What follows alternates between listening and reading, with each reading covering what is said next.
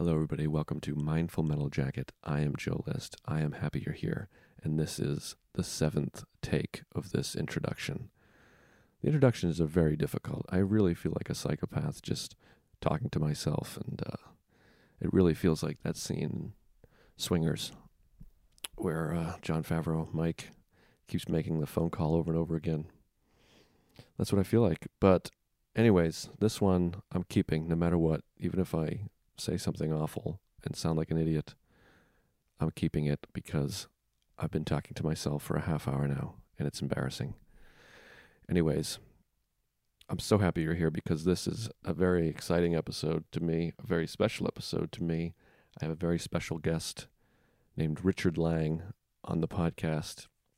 Every once in a while, I'll I'll just take a swing and, and email somebody that I've never met and see if they'll do the show and uh, I'll get lucky and they'll respond and, and be open to doing it. I think the pandemic helps. I think a lot of people are at home with not much to do. So I got a I got a great guest. Um, Richard Lang is somebody that I heard about through um, Sam Harris's Waking Up app.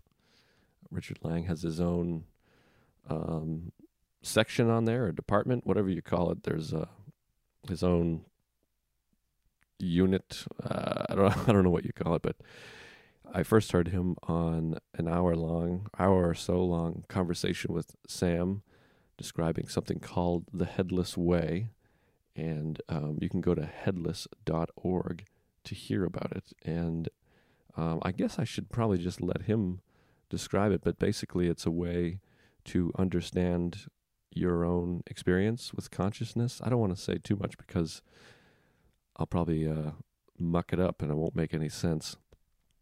But the basic idea is that when you look out into the world, you can't see your own head. There's only space where you're where you know your head to be, and experientially, you're just seeing the world, uh, while other people are seeing your head. In your experience, there's nothing there. There's just space, and um, there's a few experiments you can uh, do, which we kind of go over on the podcast. So I invite you to do it along with Richard and I.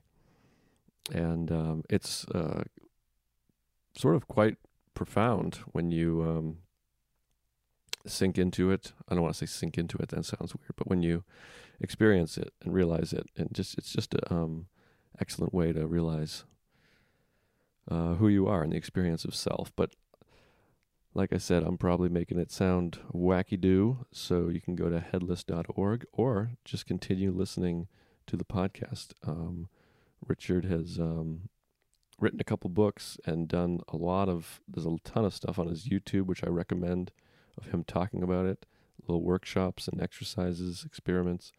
And um, it's fantastic. His website is great, his YouTube is great.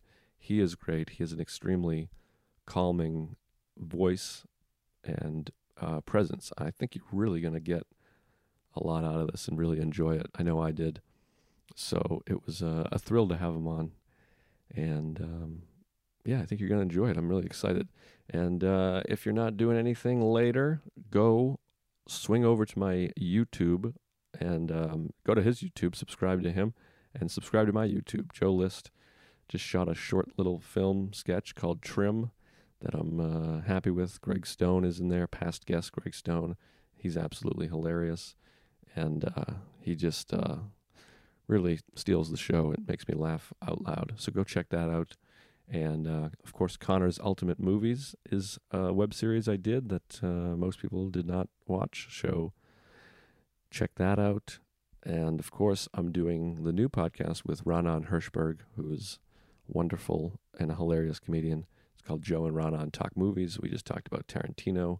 And uh, tonight we have an episode we talk about David Fincher, who stinks. And um, there's a lot of good stuff on there. So go check out my YouTube, trying to build that up. And I think we're going to have some clips from this show on there soon, soon enough. So please go be part of that. And of course, um, check out I Hate Myself on YouTube, my special. We're over two and a half million views. So I appreciate you for that. And um, I also hi- highly recommend the Tuesdays with Stories Patreon, which has tons and tons of bonus stuff. So those are some plugs. I appreciate it. I hope you're being safe. I hope you're uh, taking care. Great news out there with the vaccine. I think things are really improving, and I've heard things, even the New York Times, which is usually appalling and terrifying, that um, we're going to get out of this thing. So be safe, be careful, hold out hope, and uh, we're to be we're to be back. And also take time noticing that uh, you have no head, as it were. You'll you'll understand more after listening to Richard. Please enjoy this wonderful conversation with Richard. Oh, I almost forgot to give you a a fun little quote. I've been reading uh, Pema Chodron. I think I'm saying her name right. Reading her book, Welcoming the Unwelcome. And um, here's a little quote about how our wisdom can change the world. Whether distraction and aggression proliferate globally or peacefulness and harmony grow stronger depends on how we, as citizens of the world, feel about ourselves. Be kind to yourselves, folks. You deserve compassion. You deserve love. Now, enjoy the wonderful, soothing sounds of Richard Lang. Thank you.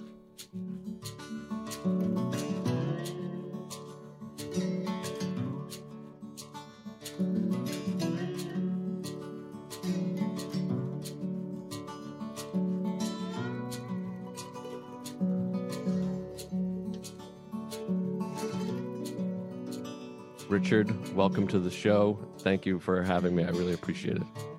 You're welcome. Uh, glad to be here, Joe. Yes. Um, um, so I just said this off camera, off recording. I get very nervous talking to people that aren't comedians. Actually, I get nervous talking to comedians also, but um, people I consider to be uh, experts in any field just really terrify me because I feel like I'm gonna come off like a like a dummy. So well, please. What, what I'm on about, Joe, is is who you really are, and no one is an expert on that except you. I'm an expert on it in terms of me, but the message of the Headless Way is look for yourself, and each of us is the one and only authority on what it's like to be you. So if I can put you at, at ease uh, in that respect, that's what it's about. Okay, great. So I'm, but I'm, but I'm still nervous. But that's not who I am. Is that right? Am I getting this right? Say that again. I said so. I'm a, I'm nervous, but that's not like who I am. Is that correct? Well, I think that we talk about this in our own ways, and I would say that's part of you, um, but it's not the it's not the the central you. Uh, the central you, you don't see your head, you're looking out of open space, I'm sure I am. And but in that aware space is feelings of nervousness. And, and we all understand that. We're all, don't we all feel nervous sometimes? I do, yes. Right. Yes, certainly. Well, you have a voice that is just calming. I feel like you could just be, you know, reading microwave instructions on a meal and it would it would calm me down. You just have that uh that quality. I don't know if it's the voice or the accent or the combination. So I'm grateful for that. And it's always interesting to meet and talk to somebody who I've spent quite a bit of time listening to you. I've I listened to um, your conversation on the Waking Up app, which I reference a lot on this podcast. That's how I found out about you. And then you have a whole series on there, which I've spent a lot of time listening to. And I feel like I grasp what you're talking about. I have moments of really seeing it and understanding it, and it's moving. And then there's other times where I think, ah, this is crazy. I'm not doing it right. I wonder if you could explain a little bit about what you do and, and what the headless way is all about. So, because I think a lot of people may not be familiar. Yes. Well, uh, the the thing about the headless way is it's directing your attention to what it's like to be you, which uh, you could call your first person experience, your experience of what it's like to be you. And it relies on your own direct evidence, not on what others say. So, at the heart of the Headless Way are experiments. This was developed by Douglas Harding, who is dead now, and he developed a whole load of experiments for testing a hypothesis. It's a very modern approach. And uh, I think it's, it's quite a long way ahead of its time in a way. But it says uh, it, it, takes, if I, I'll, I'll put it in context for the listener who may know nothing about this. Um, on the one hand, uh, the great mystics say at your, at your center is a wonderful treasure. And this treasure uh, is uh, spirit or awareness or God or self. It, it, these are names for something that really is nonverbal. But they say that to wake up to this treasure, which is nearer to you than your breathing, is to discover something wonderful about yourself that you've been overlooking. And that if you're aware of this in your life from now on, it, it, it's just a blessing. Now, in no way am I asking anyone to believe that, but it is a claim worth testing.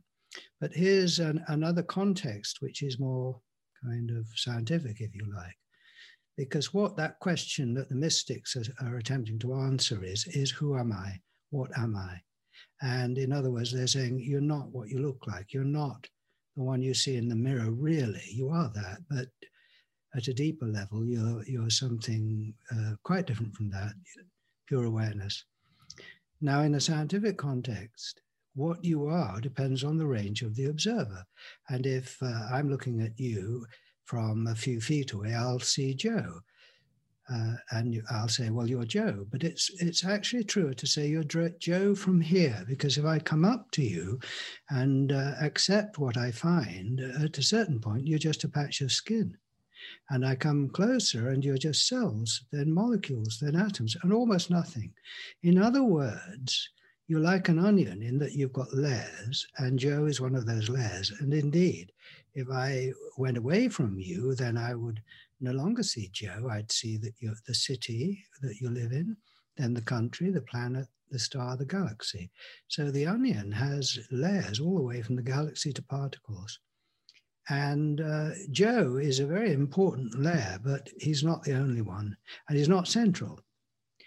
And we identify with these layers. This isn't just a kind of abstract scientific observation. You identify with Joe, you identify with your family, your city, your country, hopefully your planet, and you're worried about an aching tooth. So you expand and contract all the time. Now, the question is, what are you at the center of all these layers? Well, it's obviously not Joe, because Joe is what I see from a few feet away via the camera. We're looking at each other on the screen. And uh, the question is, what are you at zero? Well, the only way to find out is to look. And one of the experiments which the listener can do, which is just embarrassingly kind of childlike, really, is to direct your attention first out and then in. And uh, I, I, really encourage the listener to do this because unless you have the experience, it's all just words. So if you take your index index finger and point at something in front of you, I can see Joe doing it, which is great, and look along your finger, you'll notice you're pointing at a thing. It's as simple as this. I mean, it's ridiculous, really, but uh, it's an experiment. Now point at your other hand, another thing. Now turn your finger around, hold it a couple of feet away, and point back at where others see your face. In other words, the place you're looking out of. Now, do you see a thing there? I don't. I just see my finger. And right. uh, where I'm pointing, I would call it space, awareness, transparency, there's nothing here except space for the finger. Now, uh, in broader terms, uh, you just can't see your own head. That's why it's called the headless way. Uh, instead, you see the world. Now, I don't believe anyone can see their own head. I'm not talking about looking out there in a mirror that's what you look like at a few feet away, or what someone else sees, that's what you look like a few feet away, or what the camera shows, that's what you look like a few feet away. I'm talking about what you are uh, at zero. And I accept that your view of me is valid from there, but I also claim that my view of me is also valid. They're both valid. So I know that for you, I'm Richard, but for here, I'm a headless space full of the world. Now, when you said earlier that sometimes you think you got it and then you don't, uh, I think what you're talking about is sometimes you uh, think think about it and think you've got it and you're understanding it and what it might mean and it you and then the understanding goes well of course it will but the actual observation that you can't see your head never goes so uh, this is really uh, recognizing a basic truth about yourself and uh, w- whether or not it makes you feel better or, or you understand it or think you understand it. Now, there are a whole range of experiments which uh, look at uh, the question of who one is from one's own point of view from all kinds of angles, including eyes closed. And uh, we can also think about it in terms of personal development, where it fits in. But it's a well rounded um, kind of approach. Douglas Harding uh, came, you know, uh, was uh, worked on this from the 1930s, discovered he was headless in 1943, and spent the rest of his long life uh, writing books about why it made sense. so, so what we're getting at essentially is um, kind of what referred to as non-duality, right? Is that I mean, is that sort of what we're talking about? Do I understand that correctly? The idea of you know yeah. there's me i have my mind and there's my body and there's there's if i'm saying that right this is see this is where i get nervous and i'm going to sound like a dum dum but um no, you're not, Joe, essentially we're getting at non-duality right well let me uh, just put my personal point of view which is all it is um, is I, I understand non-duality but I don't use the word much, you know, the phrase much myself, I, because I also treasure duality mm. uh, because the feeling of being Richard separate from Joe is vitally important. Right. But that happens within this one consciousness that I'm aware of. So it's non-dual that includes the dual, but that that's horribly technical to me, you know. But right, uh, right. So I uh, I think the thing about this experience, it's non-verbal. You can describe it in lots of different ways. And you can never pin it down, especially to one end of a kind of spectrum or paradox. Right. And so, what I was referring to earlier that I think about is there are moments where, and and I use Sam Harris's um, daily guided meditation, and a lot of times he'll invoke the Headless Way on there, and I've gone through all your um, exercises on the app, and it's it's really interesting and enjoyable. And so there'll be times where I really um, experience that feeling of like, wow. And I actually feel this that there is emptiness, there is nothing there, and it really comes through. And then it's almost like out of um, fear, like this weird survival mechanism where my brain goes, no, no, no, you have a head. What are you talking about? These guys are crazy.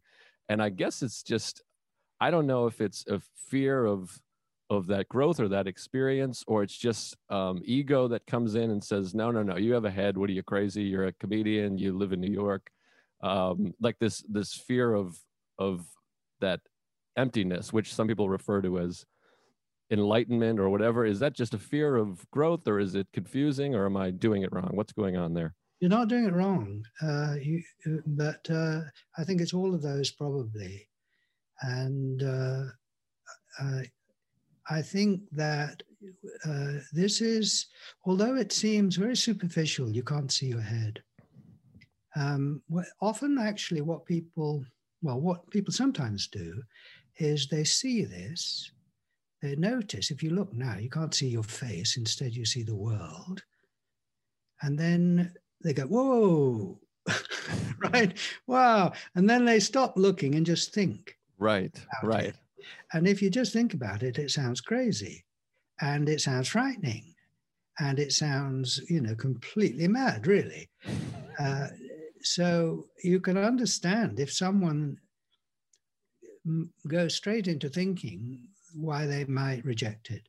The, the thing about the headless way is have the courage to go back to just the observation, settle down a bit, uh, don't criticize yourself. It's, it's okay to feel frightened or ha- think it's mad, but check it out, you see, uh, seriously, uh, and don't just uh, kind of uh, follow your fear.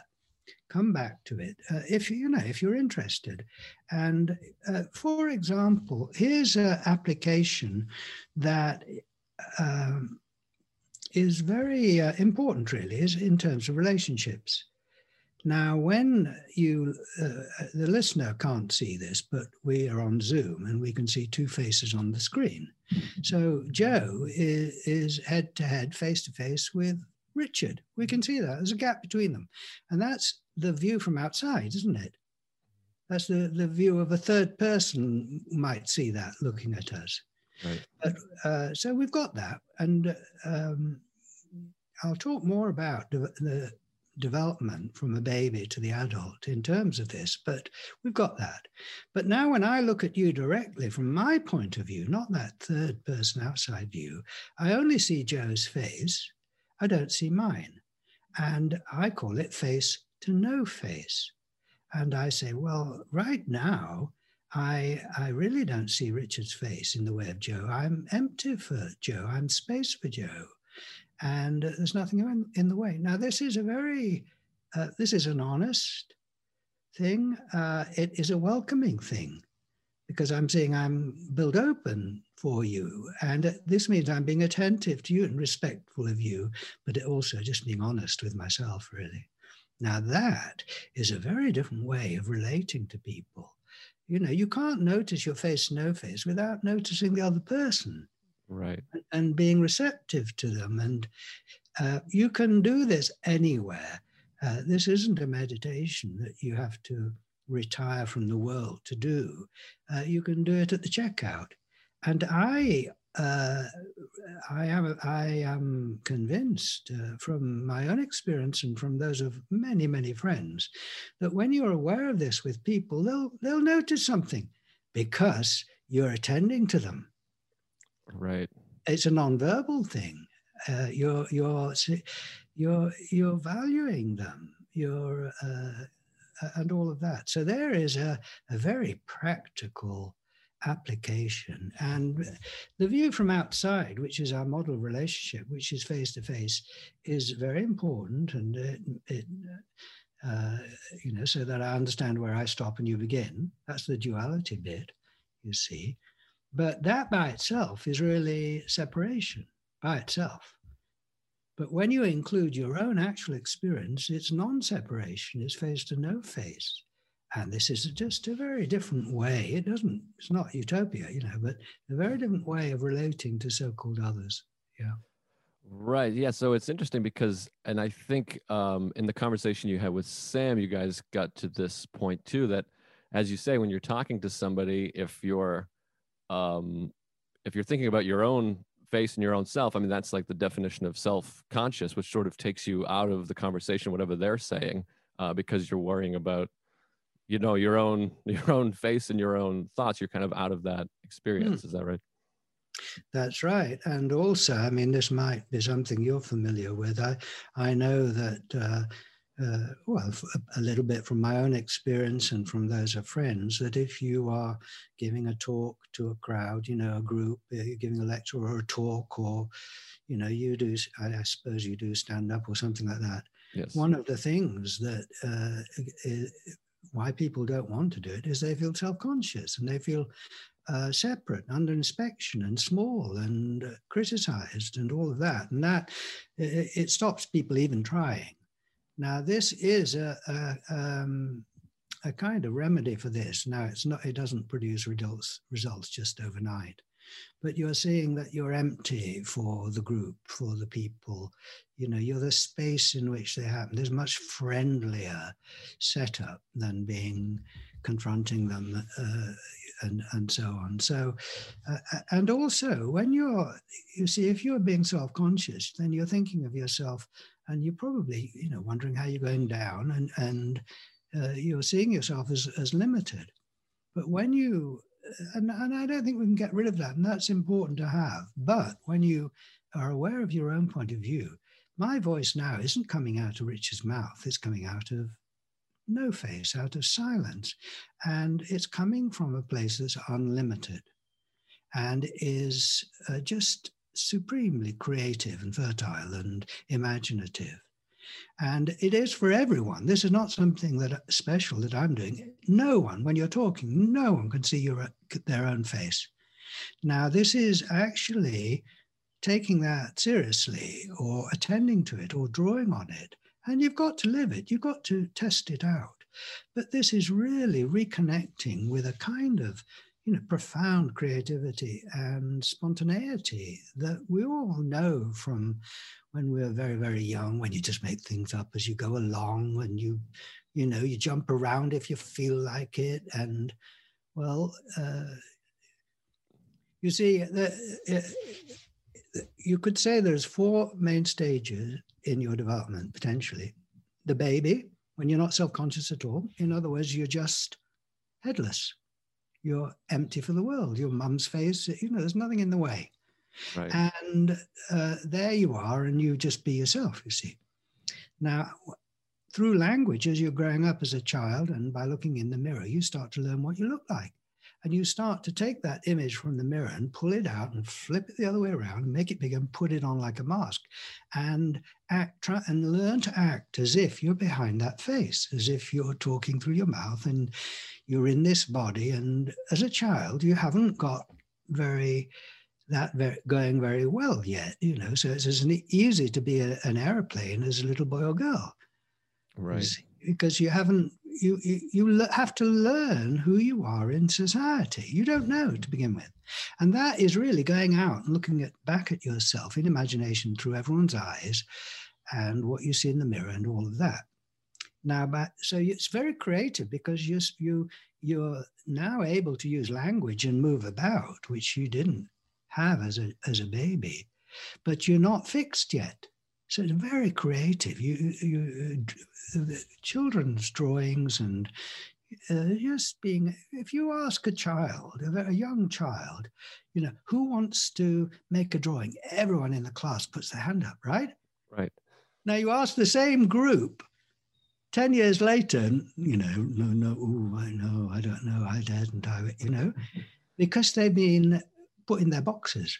Right. You see, they're not in a box, but now they act as if they are. And that has stifled their creativity and their spontaneity and their, their openness. So by the time we're adults, you know, put someone on the stage and they're supremely aware of what they look like. You know, they're not going to jump up and down and just be like a child would on the stage, you know, before it's been got self-conscious. So the third stage is the first stage baby, headless, open, don't know who you are, don't care. Second stage child, learning to uh, become responsible for what others say you are, but not being very clear on what that is yet.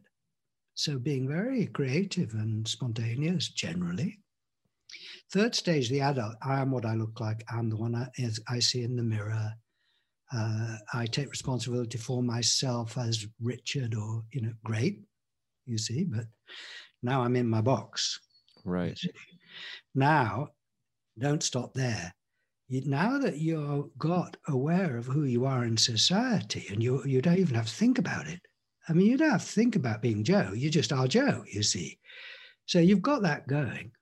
Now take a fresh look and see who you really are, which is this open space, you see, full of the world. Now, of course, you've sort of got to get used to this. And just as it took years to really get used to being Joe, until you didn't have to think about it. It'll take time for you to get used to being who you really are. But my God, the, the benefits are all come back of spontaneity, of creativity, of uh, uh, uh, being at ease with others, of uh, uh, re- rediscovering the world, which is in the space. As Richard, I'm in the world, but as who I really am, the world is in me both go together, you see. Now, right. uh, th- this is what I'm on about. Uh, the wonderful, wonderful discovery that is just at the tip of your fingers. You know, point back, there it is on your side of the tip of your finger. You know, it is right. that. And people dismiss it because they think, oh, it can't be you know, you can't be serious, really. Well, Douglas Harding, all his books show how uh, this makes sense scientifically. It makes sense in terms of what the great mystics have said. It takes makes sense in terms of um, personal development, and and it's just verifiable by your own experience. I'm not asking you to believe what I say. I'm saying, check it out. Do the experiments on the website, you know, and so on. Right. Okay. So I have a, a, several questions, and my my mind starts to go everywhere because I want to go different ways with this. But one question on for you in your experience, how often are you is it now just your your default to to live this way and feel this way or do you still do the exercise is this something you wake up and and and, and point at yourself to recognize still or is it just come naturally now in conversation or is it do you have to actively sort of work on this and do this? No well it's a bit of both but i mean if i was to say joe do, do you when you wake up do you have to remind yourself you're joe? You know you don't do you? Right. Because you know that you you it's just deep in you. And uh, this is what happens with waking up to who you really are uh, now to begin with when you when you were a, a, child you had to keep reminding yourself you had to learn how to spell your name. You know you had to remember what your middle name i know what you know all of that. And, right. well it uh, so uh, there there's benefit in doing experiments but the experiments um, you see i do them quite a lot because i go around sharing this. But honestly, uh, I never tire of them because it's always in the present moment. All right, what am I now? I might have been deluding myself. Let me point back at the place I'm looking out of. Oh, is refreshingly empty. you see. Okay. Now, uh, it, it, people are different, uh, but you see, I'm now noticing my single eye.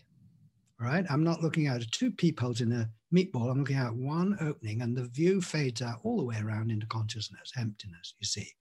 Now, am I doing an experiment? I don't know. I mean, you could call it that, but I'm just noticing what it's like to be me.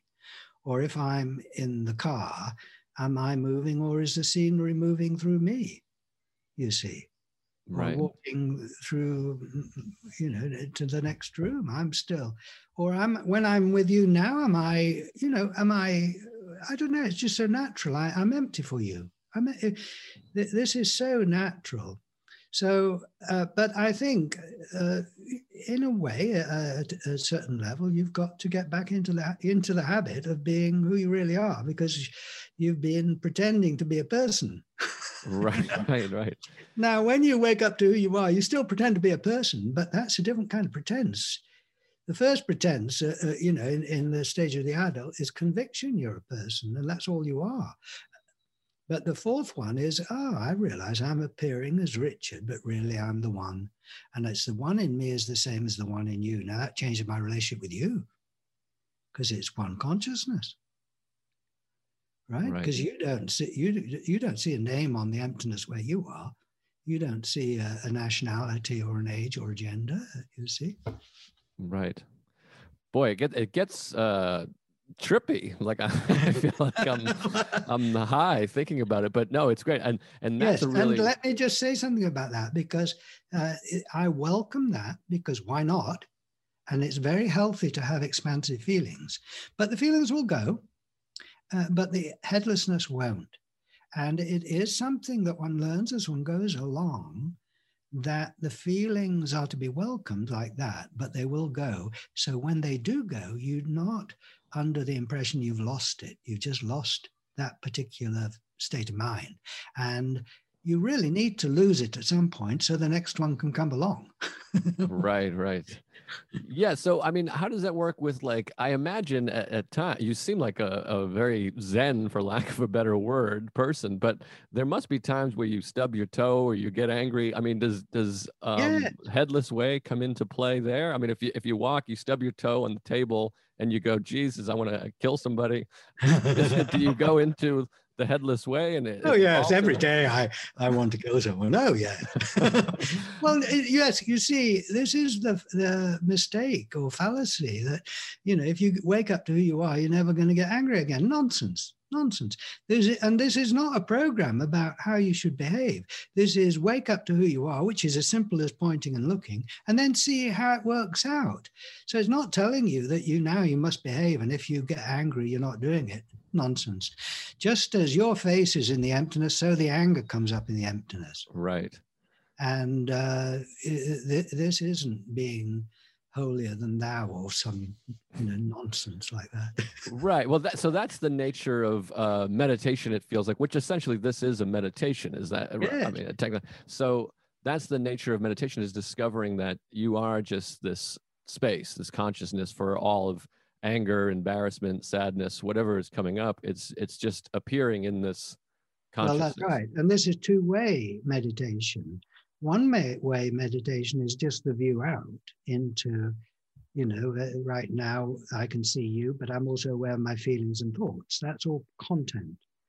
But right. the, the view back, if you like, the other way is into the emptiness. So it's not just aware of the content or your breathing or your thoughts, it's aware of the space in which that's happening as well. And don't miss out on that uh, on awareness of the space. I mean, you can't do it wrong. You can't half see it. Um, so that is uh, meditation, two-way meditation, two-way attention. Yes, which you can do anywhere. Right. Yeah, and that's an exercise I do a lot too in meditation. Is with um, eyes closed to to really focus on the feeling. And I know I have hands, or my hands are on my thighs, or whatever, but with eyes closed, if I really focus on the the tingling or the heat or the feeling, the hands can actually disappear. I'm just I'm imagining hands because I know that I have hands. But if I'm not looking at them, just feeling them, it's actually just a feeling. It's just a sensation. I know. You see, there are all thing, all kinds of things to discover uh, because we've been taken for granted. We know what is what. Right. Uh, and now, when we pay attention, nothing really changes except we notice it wasn't what we thought. So, I mean, for example, I'm closing my eyes now. The listener can do this. And just on present evidence, how big are you? Well, I mean, what evidence have you? You don't see your body. You you don't. You just got a darkness. You, I can't say how big the darkness is. There's nothing to compare it with. And these body sensations, uh, from memory, I have a kind of map, but on present evidence, uh, what shape are they? How big? I can't say. And uh, if I am aware of my voice, where's it coming from? It just coming out of the out of the silence, if you like, and going back into it, and the thoughts and feelings are the same. So I'm not at all what I look like. I'm I'm this emptiness full of darkness and sensations Plus, you know, if I go to the, the sensation of my right foot, I've got an image of my right foot, which I didn't have as a baby. So I've learned that. That's really useful. But the image, it, it doesn't define that and doesn't define me. So then I open my eyes and I recreate the world in the emptiness. It just appears, you see. Now, all of this, you see, when I say, okay, to people, I say, notice the difference between the inside and the outside. So when I close my eyes, nothing happens to the world and I open my eyes. Now, when you do it, you see, you, the world disappears, the, the room disappears, and then you open your eyes and you re- recreate it. So, oh, you know, that's a trick. Because we have been told that the only way of understanding it is what other people tell us they see. But from inside, I really do make the room disappear and make it reappear and and that is a I think as as infants we we played with that. You know, make make it disappear, make it reappear. It's kind of fun. But all the great mystics say that who you really are is so wonderful and glorious and has all these powers, such as being able to make things disappear and reappear. So that's nonsense. Well, close your eyes. What you know, you're not denying the outside view that the world is still there and you're just closing your eyes, but the inside view you're also taking seriously, which is uh, such, you know, also if you're walking down the street, you're still and the street moves through you. I mean, it's relativity applied. Yeah. Yeah, so that's. We, we've got a lot of catching up to do and a lot of resistance. You see, when people resist this, I say, I'm not surprised because it is so different from what you've been told.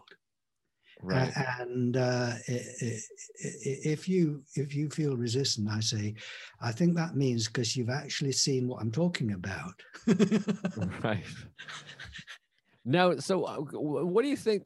Should we be teaching this to everybody, teaching it in school? Because you talked about when, when we're, we're kids, we're more fun, more creative, more up for things. And then we sort of lose that and become cynical because I guess we lose sight of that. So if it were up to you, if you were, you know, the, uh, president of the universe here. Would we be teaching this in in No, fifth grade, don't. kindergarten, middle school? No, no, no, no, for, for uh, several reasons. Um, it, it, uh, just as I wouldn't teach it to anybody, because uh, it, it, you're, you're, what you're sort of doing is imposing your own point of view there.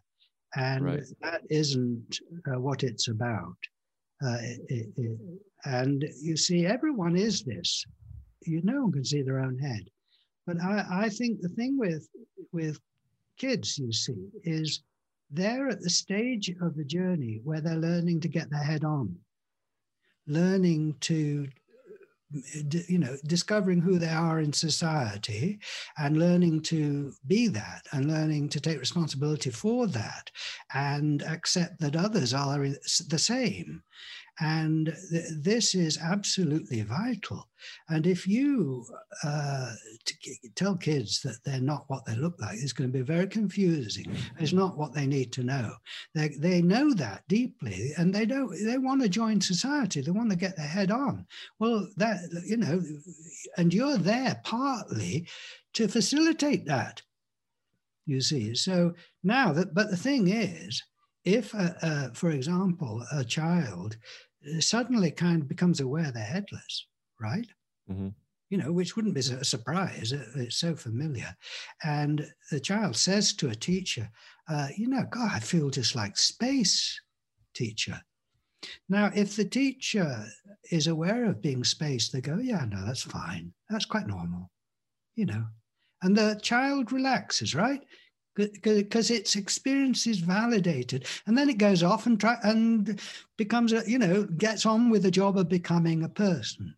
Right. But if that adult is not aware of being space and goes, oh, don't be silly, that's stupid. Now that is suppressing the truth. That, that it, and I think that's tricky. But if you, uh, I had a friend who whose mother was a non-dualist, quote unquote, and brought up her daughter to not use the word I because it was an illusion. You know how confusing that was? Really confusing. Until she met me and understood that it's fine to have both. right. Now, when I go around sharing the Headless Way, I only do it really if I'm invited. I don't go around, but you know, grabbing people by the collar and, you know, I'm here talking to you because you've invited me. I'm very happy to talk about it. But I'm aware that everyone is this, and this is just my own way of articulating this wonderful fact. Um, yeah. Interesting. Now, I want to talk a little bit about your past and how you um, came into this. Was there, did it, for me, getting into meditation, Buddhism, and and leading me here to you, was from um, a feeling of discontent, of anxiety, panic. I was having panic attacks and anxiety and, and depression, and thought I got I got to figure something out here. So it set me into this sort of Hmm. deep searching, and it's been very beneficial. And I was a big hypochondriac, and I've I've gotten much better with that through meditation and all of these things. Is that what led you to this? Were you did were you an anxious person or somebody dealing with depression or anything like that, and that sent you looking for this, or did you uh, come across it? I know I understand that you discovered this through Douglas Harding, who sort of initiated this. How did Yeah. you come to find him?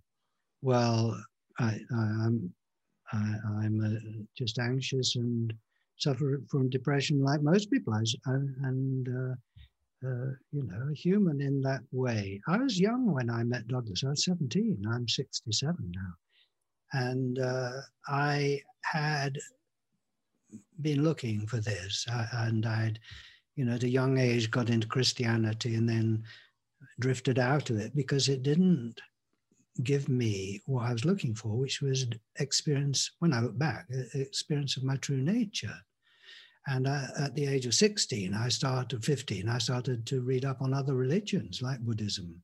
Mhm. Maybe they would uh, offer, you know, deliver the goods for me, which led me to a workshop with Douglas Harding at the Buddhist Society Summer School in 1970. And I'd never heard of him. And uh, I went uh, uh, went along to the workshop, and he got me to look, you know, point back and have a look, and I recognized what he was pointing at. And he said that if you're interested, come and visit. And uh, he, he, lived in uh, Suffolk in England, and uh, I went to Cambridge, which wasn't too far from there. And I was just about to go up to Cambridge, so really a lot of my time at Cambridge was spent going and visiting Douglas. And what happened there was that uh, I could sort out my intellectual doubts. I read everything he had written, but also I met lots of others. And this was just friends at his house. It wasn't, you know, he didn't pay. And uh, I have found that getting uh, to know others and, and, making friends with others who are valuing the headless way has been really supportive. And one of the characteristics of this community of friends, a very loose network of friends, really. But people, Douglas traveled a lot, and people would come from all over the world to stay at his house in the, in the village, you know. But one of the things about that community, including Douglas, was it was non hierarchical essentially, because everyone got the headless space and you can't get it more or less. And, and so there isn't a hierarchy of seers. We're, we're all equal and uh, but we all have different reactions. And that was really uh, important for me to be in a community of friends where this was normal. Normal to be this way because you know in the rest of the world it's not. And ever since then i have uh, kept in touch with these friends and made more friends. And uh, there's a growing community of friends including lots going online in Zoom meetings, which people are welcome to attend. They just have to get in touch with me through the website. But this is uh, a, this is not a guru and disciples. This is everyone aware of their true nature and sharing how that works out in their lives. So we're all learning from each other. Uh, so that has been the theme of my life. I've been fortunate in that I have, in a way, since 17 grown up in a society where seeing your true nature is normal. Right. And natural and down to earth and not hyped up. And um, God, I, I've been reading a biography of John Wesley, who started the Methodists. Are you aware of the Methodists at all? It's, um, a, Christ, it's a Christian denomination in the 1720s, 30s, 40s, you know, around then. And it was so full of conflict and of people trying to decide what was the truth and, you know, incredibly kind of, uh, you know, d- the differentiation between one view and another split the movement. And you think, wow, uh, the headless way um, is a non-verbal experience. So you, you accept that people are going to say it in different ways. And that is such a different you know, it's not without conflict between people, but you uh, you know where there's no conflict, which is right where you are in this open space where there's no, you know, where, where you can't get it wrong. Yeah. Right. It's interesting to think there's no. Uh, it's funny you said there's no conflict. It's it's funny to me to imagine a group of people talking about the headless way and just a big fight breaks out. You know, says, "No, you're well, not headless." I, I, I want to make clear that it's not saying there's no conflict between people Right. Okay. Uh, because uh, there are, and there are differences. But um, you see, what I can do is be aware of the space in which that conflict is happening. Right. And then operate from that. You know, I'm not even expecting others to behave themselves. Uh, uh, if I now let me see where you know we're two out there on the screen but there's one consciousness. Now let uh, and two voices in one consciousness. You've got your different view from me. But let me uh, be aware of the one consciousness and then see how that affects it. It's not going to control the situation but it's going to uh, mean that i um, yes I, I I've got in my awareness this other side of things, so to speak. Yeah. Yeah, that's that's an interesting thing you touched on there. The two voices in one conscience, uh, conscious of of the idea that, you know, I'm and this is kind of what we've been talking about. Like I'm talking, and my voice is coming out of my mouth, and your voice is coming out of your mouth, but they're appearing in the same place yeah. essentially. Yeah, yeah they're both both voices. I'm hearing both of them the same way. That's right. Two voices in one consciousness. Right, right. Now, you see, nothing has changed, but now we're hearing it in a different way, right? Right. And now, uh, you see, at the level of Joe and Richard, I say this is Richard's voice and that's Joe's. But the, at the level of who I really am, I say both voices are mine and I'm talking to myself. now, both, both, both are valid ways of putting it, but we normally only do the you know, I'm me and you're you, and we're separate bit. Well, what, you know, if you start to enjoy that experience of two voices in one consciousness, it, it's a very different kind of being with a so-called other person. right.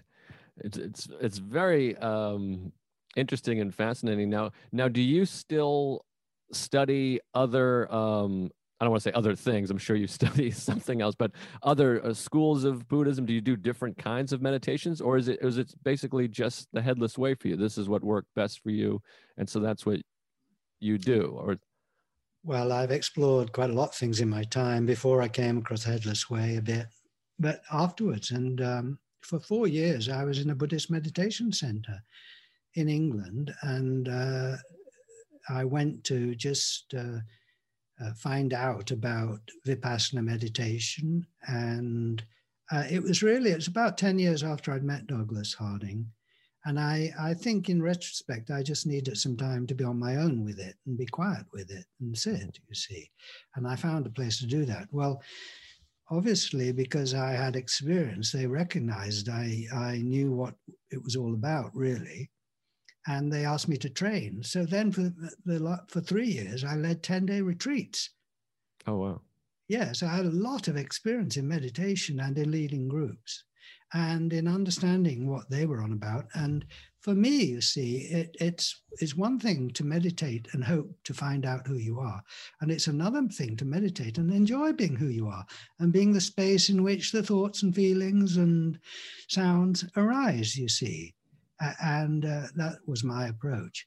Now, since then, I I, I have uh, I've explored and been interested in the ways that other people do this. Very interested, because I, uh, you know, without sounding too kind of uh, egotistical, I thought this is such a brilliant way. It delivers the goods. What are they on about?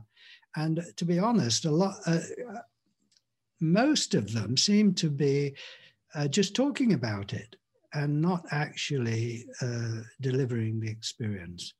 Um, not all of them by any means. Uh, but now in my old age, I, uh, I, I don't really.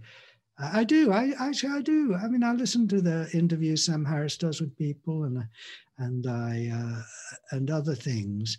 Um, and I, you know, my questions are: Are you aware of who you are? You're a teacher. Are you aware of who you are? Are you delivering it to your students quickly and clearly? Or are they sitting for decades hoping, you know? Right. Uh, uh, now, if they are, it's a tragedy and you're not doing your job. And is it still a hierarchical thing where you, as a teacher, have got something that your students don't have?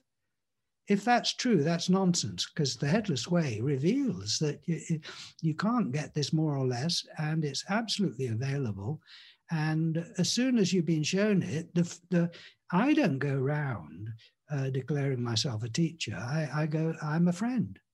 Uh, you know, a friend, and if you if you want to be friends, great. In terms of sharing your response to this wonderful discovery about who you are, yeah. Yeah, that's I mean that's a great way of putting it, and that's a thing that I've really loved that um, Sam Harris gets across in his uh, app is that thing that that he experienced of going and on retreats for for years, exact and sitting meditation, and this idea of because that's the idea that I've had, and I think is is common is that if I just sat and meditated for enough time, it will take me hours and then days and then years i'll be able to experience this enlightenment. And and the experiment of having no head the pointing you can pretty much get there immediately. You can. Um, yeah, yeah. And, and that's a really great um, discovery and that's and that's something that i only really ever heard um, from sam via the the headless way. And i think that's why he he brings it up so often is that you can sit and pretty much feel that immediately and not after years and years of practice you can you can and uh, of course, you have to practice it. You, have, uh, you know, you've got to enjoy it. You've got to practice it. You've got to pay attention to it if you want to benefit from it. You know, one glimpse isn't what it's about and isn't going to do you any good. But I mean, it's you're you're practicing the the you know you've got the prize. You're not waiting for the prize you're enjoying the prize. The other thing that um, uh, sometimes people say, well, oh, well, I mean, it's so easy. People dismiss it. They just say, so what, you know? Well, uh, I don't think, I think people are entitled to say, what, so what?